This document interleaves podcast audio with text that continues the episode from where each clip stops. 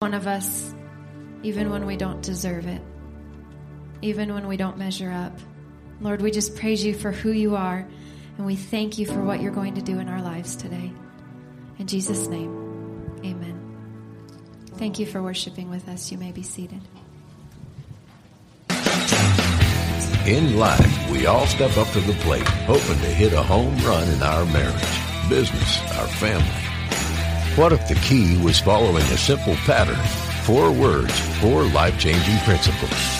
There's only one way to get power at the plate. Connect with God. Once you trust God, you're able to win battles within yourself. Securing your identity, winning relationships with others is next. Rounding third means winning results in whatever you do. Excellence matters. God created this game plan, a pattern different from the world, so that we can have the full life He intended. Well, good morning, guys. Welcome to Northridge. I am glad that the sun's shining, as Ryan said. I mean, it's like you know, when you have that taste of 70s and then it drops back to 50 and we start raining again, it's like, whoa, what's going on here? So thank you for being here today. We are in the fifth and final week of home run life. So we, this is the end of our series that we've been in. Uh, but first, before I get into all that and the message and everything else, uh, for those of you who are brand new here today, I know that several of you are brand new, never been here before. Welcome to you. We're glad to have you here. Uh, and we want you to know that this is a safe place for you. No matter where you're at with God, no matter where you're at in your relationship with God, maybe even if you're here and you say, I'm not even sure if I believe in God, we want you to know this is a safe place for you to ask questions. What does this mean to follow Jesus on a regular daily basis. And that's what we're here about here at Northridge. So um, let me review real quick because this is one of those series that we really need to know. That video talked about all those bases. So we've covered all those bases and we're now back at home plate today. We're going to talk about crossing home plate. But let's review where we've been so that we know where we're going today. All right? So uh, the basic gist is everybody wants a home run life. Everybody on this planet wants a home run life. We all want the best life possible. And did you know that God wants the best life possible for you as well? Now, home run life has four parts. Now, everybody might describe this a little bit differently depending on who you talk to, but every home run life has four parts to it. You have to begin and end with God. You have to begin and end by answering that question How did I get here? Where am I going? Right? How did I get here? Why am I here? Where am I going? You have to answer those basic life questions, regardless of who you think God is or whether you believe in God. We have to answer those questions. What's our purpose here? on this earth. All right? So we begin and end with God. That's home plate. Then first base is character. This is where we win within. This is integrity, honesty. This is where we live who we are supposed to be, who God made us to be. Okay? This is where we win within in our character. That will give us the power to win with others. That is second base. Win with others in our relationships, our, in our family, our neighborhood, and our co uh, coworkers, everything. This is where we win in our relationships, win with others. Then third base is competence. This is where if you connect with God, you win within in your character and you win in your relationships. Then God will begin to show you unbelievable fruit and success in all areas of your life, not just in your career right? We usually think of success as something attached to our job or a career. That's fine, but don't we want success in every area of life? How many of you want to you want to have great success in your career, but you want to fail in your family? How many of you hope to do that? Right? No, we don't. We want success in all areas of life, and this is where God takes us if we kind of follow this thing. And then we come back to home plate. Everything begins and ends with God, and this is where we achieve significance in our life, which means our life has impact beyond our life on this planet. And so uh, the main thing with this is, of course, that we've talked about a lot in this series, is that running the bases in order matters, right? The red arrows. What are the red arrows? The red arrows show us what the world teaches us to do. The world, our culture teaches us to run the bases backwards.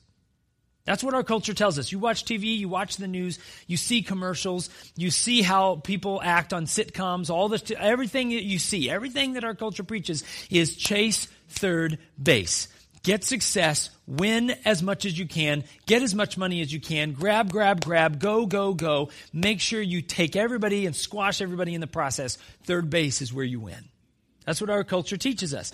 So we run the bases backwards. And then the problem with that is that if we are chasing third base, you know what we have to do? You have to, in order to chase third base, you have to cheat second base. You have to cheat first base. And you have to cheat home plate. You can't run to third and think that you're still hitting home plate first and second. And we've got a world full of people running to third. And you know what happens when you run to third? You get thrown out. And so this is the basis for everything that we've been talking about in life. That we can't chase third base, but God has designed you and me, every person on this planet, to run the bases in the correct order. Okay? And the world, even though they teach us to do it differently. Now, what we're going to do today is we're going to talk about crossing home plate. How do we find significance in our life? How do we make sure that our lives here on this planet last way beyond the impact of our lives, last way beyond when we're gone? Okay? We're going to talk about that today. So, we're going to be in 2 Corinthians chapter 5. If you like to follow along on your phone or in your Bible, go ahead and turn there. 2 Corinthians chapter 5 is where we're going to be. Let me just set it up. The apostle Paul is writing a letter. That's what 2 Corinthians in. It's actually a letter that the apostle Paul wrote. Okay? Now, let me give you some background on Paul. The apostle Paul was a church planter. So I kind of I kind of get that, right? I'm kind of I'm kind of kindred spirit with him there. Uh, so he was a church planter. What he did is after he encountered Christ and he accepted Jesus and became a follower of Jesus, became a Christian, he started to go around and travel around the whole Mediterranean Sea world, and he began to lead people to Jesus. They started coming to Christ all over the place, and so he would go to a community, another community, another community, another community, and he would leave. And when he would leave, there'd be a small group or sometimes a large group of people people who had accepted Christ and started and put their faith in Jesus. So he would go on to the next place, and guess what? That group of people would need to keep meeting together. You know what that became? That became the early churches. Now, just to prove to you, you know what I say all the time Northridge Church is not a building, it is not an hour on a Sunday. Remember, I say that all the time. The reason we know that is because the first churches started with no buildings. They met inside houses, or they met in the courtyard, or they met in the field, out in the olive grove, wherever they could. And they would get together and they would study and, and, and talk about who Jesus is, and they would worship, and they would get together, and that's what they would do. Okay? Now we have buildings, right? And we kind of attach and we say, well, where is your church? Well, that's really a, a wrong problem. You should be asking, who is your church? Because a church is a group of people. That's all a church is, and that's all it was ever meant to be. And you'll guys, uh, once we get to the end of the message, you'll kind of see how this is true. And so Paul would start these groups of people who became churches in these different communities. And so what happened was he started this one church, this one group of people in a city called Corinth. Okay, it's in the Mediterranean Sea.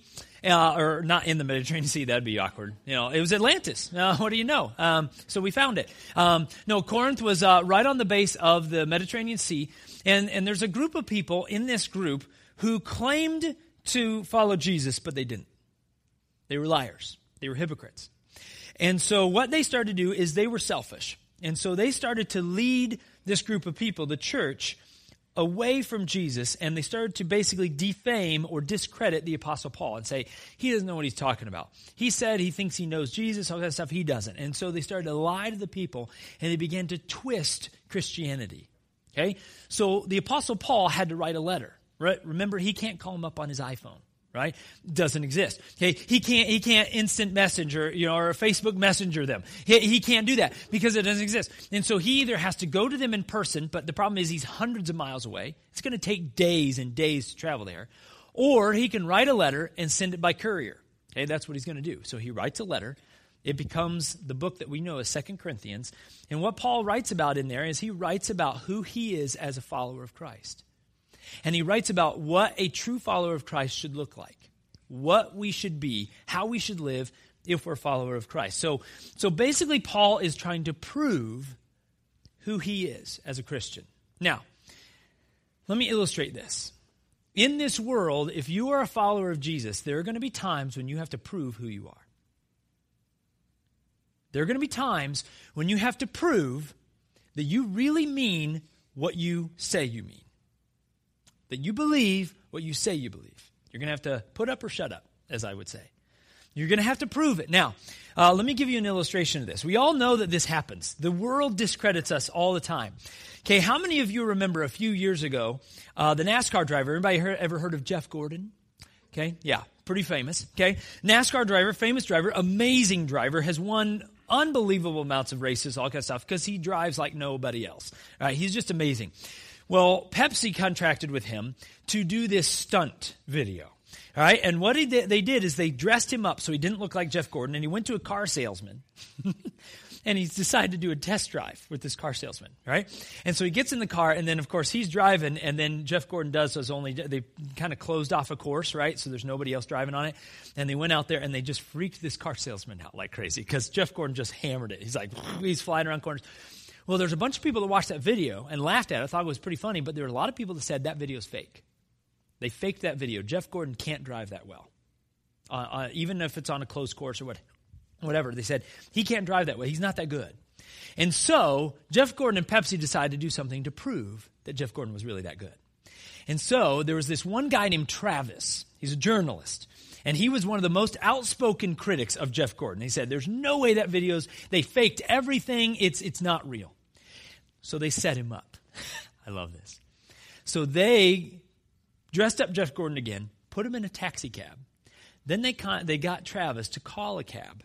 And guess who's driving the cab? Jeff Gordon. This guy who's been an open critic of Jeff Gordon and his driving abilities. Okay, so now Travis gets into this cab. Jeff Gordon is the driver, but he doesn't know it's Jeff Gordon. He thinks it's just any old taxi driver. You guys want to see it? Yeah, me too. All right, let's watch it.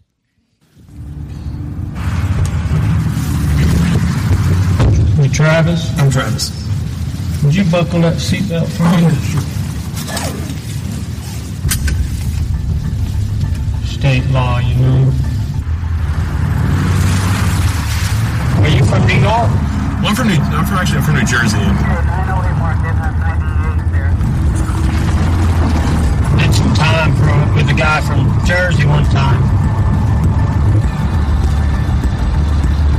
No, sir. Please. I can't Sir. go back, man. I Sir. can't go back. Sorry. Sorry, I can't. Stop. Stop. Stop. Please stop. I can't do it. Please. No! No. Go back, man. I'm sorry.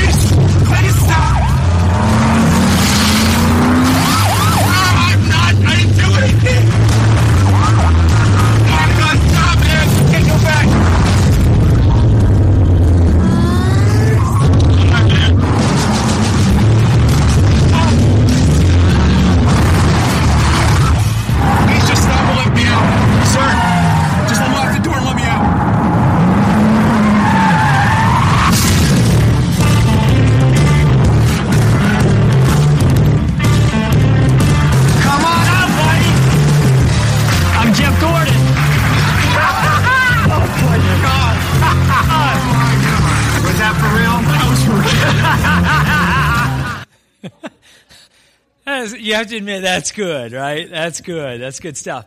So, do you think Travis believed in dri- Jeff Gordon's driving skills at that point? Yeah. Now, here's the deal. Here's the deal. You say you're a Christian, people want to see if it's real. Are you proving it every day that you're a Christian? Because it does not matter what you say, it does matter how you live just like that. Sometimes we're going to have to prove it. In fact, a lot of times we're going to have to prove it on a daily basis. And so this is what Paul is writing about. Let's go back to 2 Corinthians 5. He's proving who he is. He's saying, what does it mean to be a follower of Christ? Okay, we're going to start with verse 13. This is what Paul writes. He says, If it seems we are crazy, Christians, if it seems we are crazy, it is to bring glory to God. That is our purpose. And if we are in our right minds, it is for your benefit. Either way, Christ's love controls us.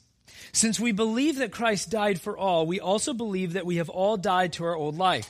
He, Christ, died for everyone so that those who receive his new life will no longer live for themselves. Instead, they will live for Christ, who died and was raised for them. So here in these verses, Paul is basically, what he's doing is, is, is, he's trying to explain to you and to I, and to these people who are twisting Christianity, he's trying to explain to them, this is what a true follower of Christ looks like. They do not live for themselves. You guys are trying to twist and, and manipulate these people to make them like you want them to be because you want them to be this way. He said, that is not a Christian. A Christ follower lives their lives in such a way, they give their lives away in such a way so that people are so attracted to that that they want what the love of Jesus is. And that's what these verses are talking about. So let me give you two things that are contained in these verses and the next couple of verses. Two things that we need to realize as followers of Christ, as Christians, okay? The first thing is we need to be compelled by the love of God. We need to be compelled by His love. Okay? If you go back to another verse, uh, verse 14, this is what Paul says. Okay, you probably caught this. Christ's love controls us. That's what it says. Christ's love controls us.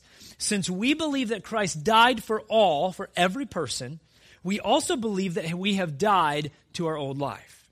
Okay? So, so if you look up actually this, this is the NLT. If you look at the NIV, it says Christ's love compels us. Okay? Now, if you take the original Greek word that they use there, and you look at the original Greek word and you translate that out, the literal translation of this Greek word means controls. Okay, so not only is compels, I think compels is a strong word, but this, this, this version uses controls. Okay, Christ's love literally controls us. So let me explain how this works. When you or I, anybody, when we accept Jesus, when we become a follower of Christ, a Christian, Okay, we do two things simultaneously. The first thing that happens when we bring Christ into our life, when we accept Jesus, the first thing that happens is, and the Bible declares this, we gain freedom from sin, right? Have we heard all, we probably have heard that, right? We gain salvation from sin. We get the freedom from sin. We get the, free, the freedom from the effects of sin. Romans says the wages of sin is death. We get freedom from eternal separation from God when we accept Jesus, right? We get freedom from sin. But then there's a second thing that happens when we accept Christ, and this is the one that a lot of Christians sometimes forget. We gain freedom from sin, but when we do that, we chain ourselves to Jesus and his love. Did you know that? We gain freedom from sin, but then we lock ourselves in arm in arm. We, we are yoked together. You know the yoke with the oxen? Okay, we are yoked together with Jesus. His love now controls us. This is why, if you find a follower of Christ who hates people, it's quite possible they're not a follower of Christ. You know how I know that? Because of this verse and a lot of other verses in the Bible. Because this verse tells us that Christ's love, if we have Christ in us, that our, his love will control us and that we will love people regardless of who they are. And this is a big deal, isn't it?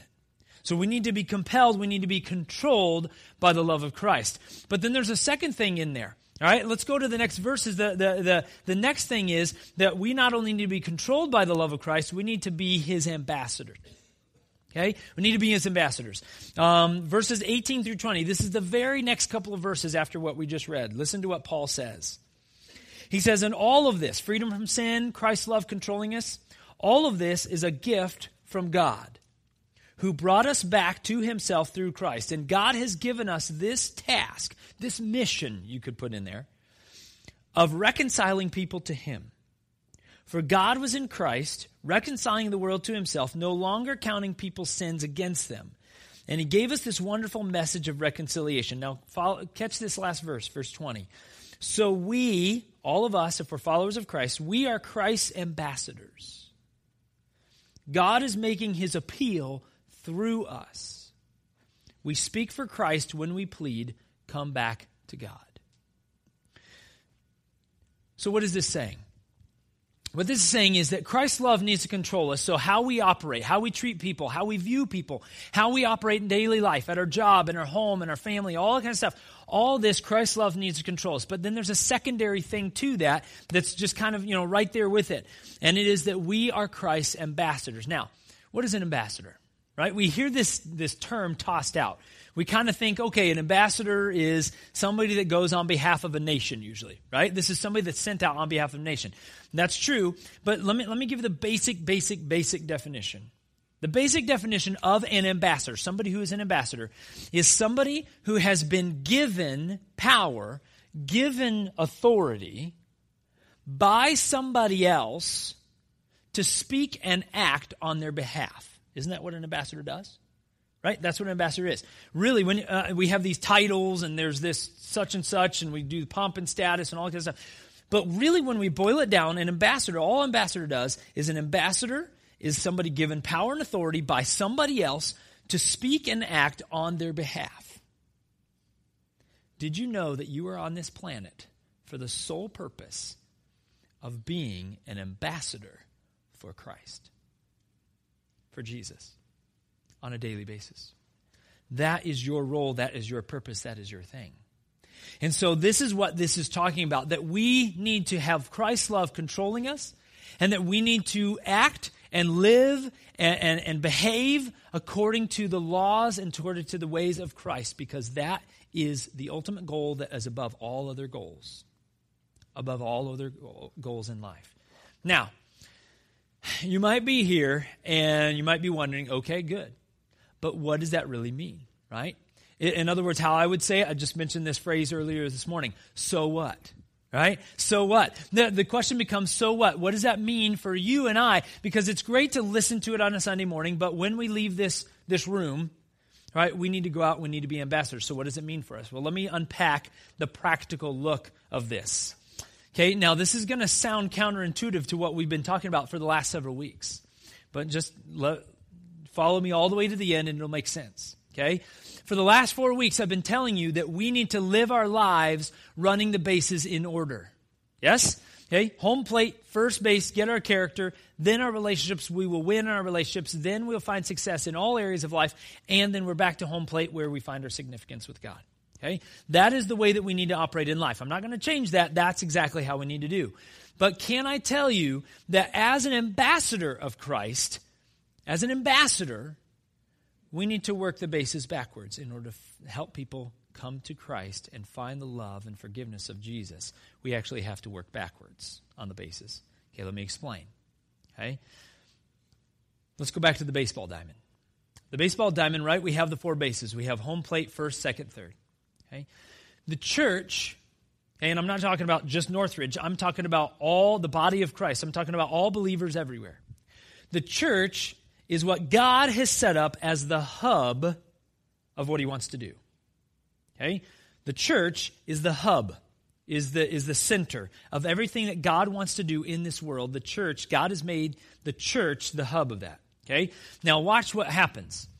There are tons of streams of influence in every church. Okay? Just like at Northridge. In fact, the, the streams of influence, let me, let me give you seven streams of influence that exist here in this church at Northridge right now in fact, even in this room, I've kind of been taking stock as you guys were walking in. Okay, there are seven streams of influence. now. Uh, there are a lot more than seven streams. I just, for sake of time, otherwise I'd keep you past lunch, and you guys don't want that, I'm sure. All right. So there's seven streams. Let me just highlight seven streams of influence that exist here at Northridge. Okay. First one would be our business community. Okay? Maybe you're in business uh, of some kind and you're in the business community. Okay? We have a lot of people here at Northridge that are in the business community. Some of you are in the education stream of influence. Your teachers, uh, your administrators, your count, school counselors or guidance counselors or anything like that. Okay, you're in the education stream of influence. We have people here in the government stream of influence.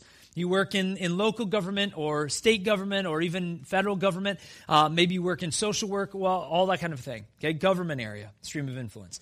Health and medical, this is a big one, right? Uh, doctors, nurses, we have all the full gamut there here at Northridge. Okay, health and medical area, huge area. Entertainment and arts industry. Okay, this would be anything that you know, drama, music, any of the art stuff. Okay, we have people that are in the uh, in the entertainment arts uh, industry. Media. This could be news, newspaper. Uh, this could be social media. This could be marketing. Okay, but a lot of people are in the media stream of influence. Sports and athletics. We have actually. Did you know that we have a couple people who uh, here at Northridge who have been in the professional sports arena? They're way better at sports than I am. Way better than I am. Okay, um, they aren't currently. They aren't anymore. They've kind of retired out of that, but they were in the professional sports arena. Okay, and we have several that are coaches and all kind of stuff. So we're in that stream of influence. Now, again, there are a lot more streams of influence than these seven, way more than this. But just to look at those seven, which encapsulates a ton of people on this planet. This is what's interesting. And maybe you've never thought about this, but the church is the one place on this planet that on a consistent, regular basis. Now, this might happen every now and then in other places, but on a consistent, weekly, regular, almost daily basis, all of these streams of influence come together in one place at one time for one purpose, and that is to worship Jesus. That, if that's not amazing to you, nothing ever will be. Every stream of influence getting along, focusing on the same thing to honor Christ and then you know what happens after we come into the hub and we get that? Then God wants us not to stay here, right? We're not going to hang out here for the rest of the week, right? And you guys are thankful for that. You'd have to hear, hear me a lot, right? We're not going to stay here. We're not here the rest of the day. We're not here through Friday. Okay, if I show back up on, you know, Sunday morning, next Sunday morning, and you guys are still here in the same clothes, I'll be like, what is going on? It'd be weird. Because we're not supposed to stay in the hub. We're supposed to be the hub and go and spread the hub out into our various streams of influence. We are ambassadors in all of these streams of influence and far more. And so this is what it's talking about. So the question becomes how do we do that? How do we operate as ambassadors, as Christ's messengers in the world in these streams of influence? How do we do that? Very, very practical, very easy steps. We need to work the bases backwards. We don't need to live the bases backwards. If you start chasing third base, then you will find that you'll cheat all the other bases and everybody, you'll just be like everybody else in the world. But we need to work the bases backwards because you know where the best place is to find people who don't know Christ yet? It's you need to find third base, and you need to find them there at third base, uh, or them chasing third base, and then you need to show them, hey, there's a different way. Now let me show you how to how to do this. We start once again at home plate. John 3:16. Guys have probably heard of that one, right? Most famous verse in the Bible. We hold up signs at football and baseball games all the time. Love it. Actually, it's kind of passe. I think it was like, "Woo, John 3:16." I'm like, I don't know that anybody knows what that is, right? But John 3:16, what does John 3:16 say? It says, "For God so loved the world. He loved the world so much that he did what? He gave. He gave Jesus. This is our first and foremost priority as followers of Christ, and that is home plate. We give. We start to be givers. Okay, show me people, show me a person who is more of a giver than a taker, and I will show you a person who has health all the way around their life. You know why? Because people gravitate around them. How many of you hope that you find takers and you find takers who take from you all the time? You're like, man, I love those people. Or is it the other way? Uh, grit your teeth when you think about them. Yeah. We all know that. Why do we gravitate toward people who are givers? Because we know their heart is good. And so, how do we start showing people that we care? We start by giving our money, our time, our resources, our skills to help them out. We start by being givers. Then, what do we do in our workplace, in our career, where our competence matters? Well, we need to get better. We need to get better. Okay, why do we need to get better in our job? Catch this. This could be very easily twisted. Very easily. In fact, we do it all the time. We twist it just a little bit just to make it. We get better at our job so that we make more money.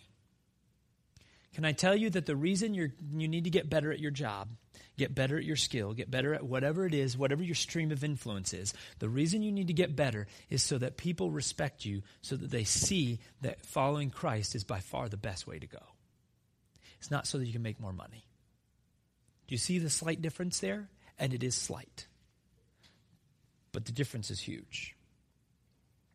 So we need to get better. Because here's the deal. Let me ask you this a couple of questions. Because some of you maybe are not convinced of that yet. Okay?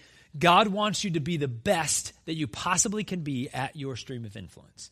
Whether it's medical field, education, entertainment, arts, media, sports, athletics, whatever. God wants you to be the best you can be in that. Not so you can make boatloads of money, although, let's be honest, if you're going to be really good in that, that's just an extra blessing that God gives. Right? Because if you're really good in this, you're probably going to make a boatload of money. But here, that's not the reason. The reason is because how many of you hope that you work with coworkers or that you, if you're a hiring person, if you're the boss, how many of you want to hire employees that are their goal is to do the worst job possible? Like if you interview them and they say, you know, really, what what are some of your goals? My goal is to be as lazy as I can be. Like that, that's my goal. How many of you in the interview process, like if they're completely serious, it's not joking like I am right now, right? It's not like tongue in cheek kind of thing. It's like they're really, I want to be as lazy as possible. I really want to do my job poorly, worse than everybody else. Uh, that's my goal. How many of you be like, hire that guy, hire that gal? They're awesome. No, of course not. How many of you want to go to a, a, a, conference where the expert, the keynote speaker, has failed at every single thing they've ta- they're talking about? How many of you would pay for that? Like 400 bucks to go to a conference and say, uh, okay, guys, I'm going to get up here. I'm the keynote speaker. I have failed at everything I'm going to talk to you about. So let's talk about how to do that. How many of you would sign up for that? How many of you pay for that? How many of your bosses would send you to that conference? No, we wouldn't. Okay, here's the deal. We need to get better in our stream of influence so that people realize that we are serious about doing life correctly and better so that they will respect us and hear us. Because let's be honest, I can talk till I'm blue in the face about how much Christ loves them and how much you should follow Jesus. But if I'm a lazy jerk at work, let's be honest, they want nothing to do with Jesus. Isn't that true? Why would they want Jesus if you're a selfish jerk? right? They're not going to want that. They're going to be like, well, I don't want to be like that. So I want nothing to do with your Jesus. Right? That's, that's kind of, have you heard that language? I want nothing to do with your Jesus. Maybe that's why.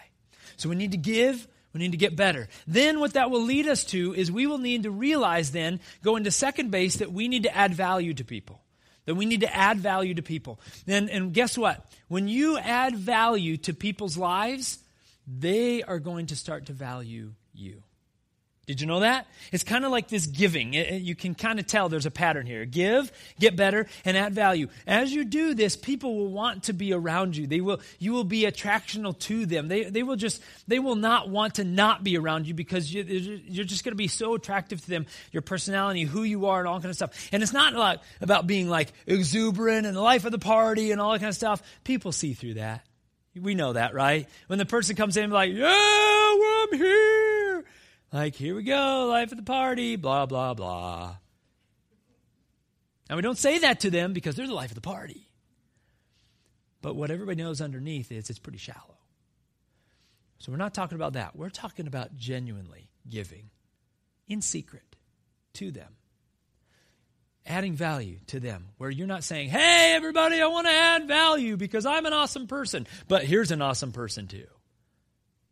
But that we add value to them quietly, genuinely. And guess what? When we add value to people, this is what will happen. It takes us to character, it takes us to the first base, and they will invite us in to their personal life. We will become friends with them, and they will become friends with us. You know why? Why do we become friends with anybody? Because we know that we can genuinely trust them. Isn't that why you hang out with certain people? There are some people that you can't trust, there are some people that you can. And the people that we genuinely trust, we know that they know who we are, the ups and downs, the highs and lows, everything in between, and we know that they're still going to care about us. If you give to people and you get better and you respect yourself and your job and God enough to get better and do the best you can, and you add value to the people, then you will become a part of their personal life. And guess what will happen? They will learn that you genuinely care about them. Here's why this is scary. Maybe this is why we don't do it. We don't want people to find out that we actually don't care about them. And so we don't do this process because the truth is we, we're, not, we're not sure if we really do care. And you know what? People find that out. And so then we never get to that personal life stuff. But if we do, I think we're going to find out that the people that we're in relationship with, they struggle with the same things that we do. Did you know that people struggle with the same things in life? Stress and worry and doubt and faith and everything. And so what happens is when they invite you into the personal life, they will start to ask questions. And you can then point them back to home plate. And they'll say, You need to know about the love of God. And I want to show you that what I'm trying to do, I'm not doing it perfectly, but I'm trying to run the bases in the correct order. Would you join me? Now, how powerful is that? Because here's what we could do we could knock on a door and say, Hey, uh, so my pastor said I'm ambassador. I've been given the power of Christ. Um, so I know we don't know each other well, but uh, I think you need to follow Jesus. What do you think? Can I share it with you? How many of you think that that's going to go real well? Now, if God tells you to do that, let me tell you, it's going to go well because God told you to.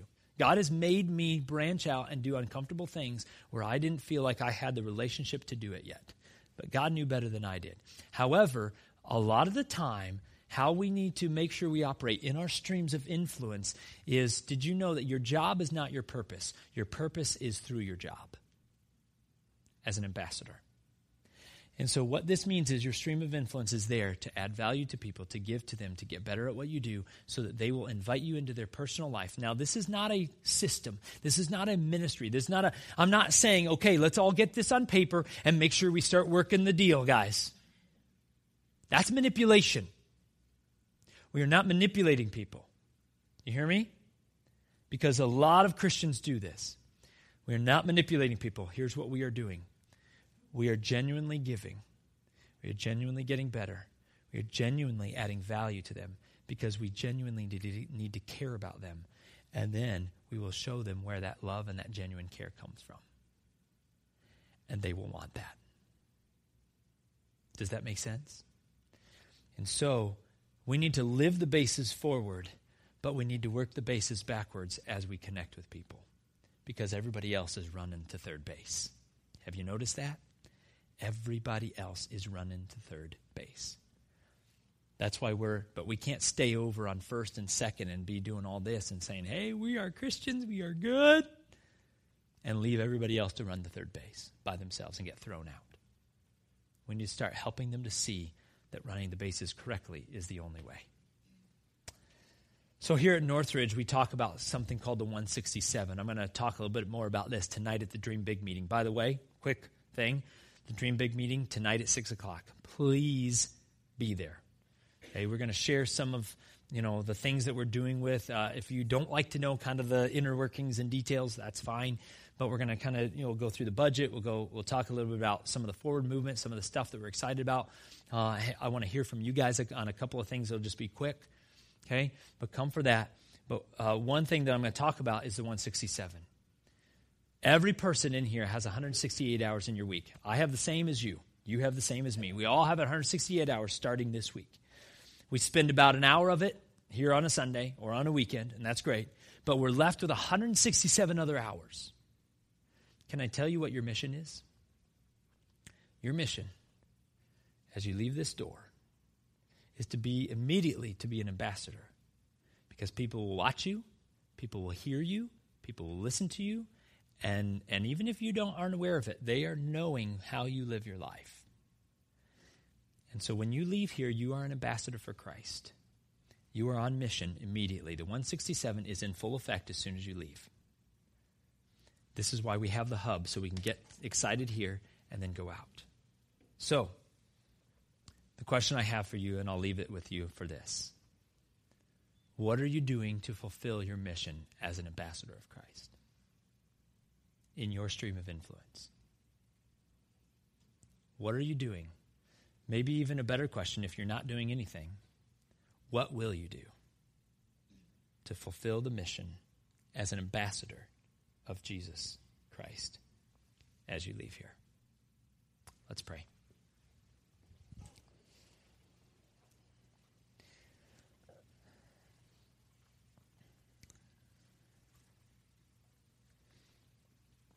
Lord Jesus, I thank you for trusting us with such a critical mission. I thank you for trusting us enough that you would allow us, that you would desire us, that you would even command us because you trust us so much. That you say, You are to be my voice, my hands, my feet to the world. God, I pray for two things. One, I pray for the people in this room right here, right now. Some are skeptical, some don't want to do it, some don't really buy into this. I pray against that attitude in the name of Jesus right now. And I pray that you would help them to realize that as soon as they walk out these doors, as soon as they leave, and, and even right now, but, but it's harder when they leave. When they are gone, when they're at lunch today, when they're, when they're out in the world, when they're working their stuff and their streams of influence, when they're with their family and their neighborhood, all that kind of stuff, there's going to be situations where they're going to need to prove who they are. So I pray that you would make them strong and bold to be an ambassador. And I pray for all the people, the hundreds of thousands of people that are impacted just by the people in this room, in our streams of influence. I pray for those people, all those people that we know that are not connected to God in any way. God, would you help them to be open to your truth, to your love, to your forgiveness? And may we as ambassadors do a really good job, the best job we can, to carry your name forward. To carry your name with us wherever we go and whatever we do. And may we live that way according to you. I ask this and I pray this in the name of Jesus. Amen. Let's stand.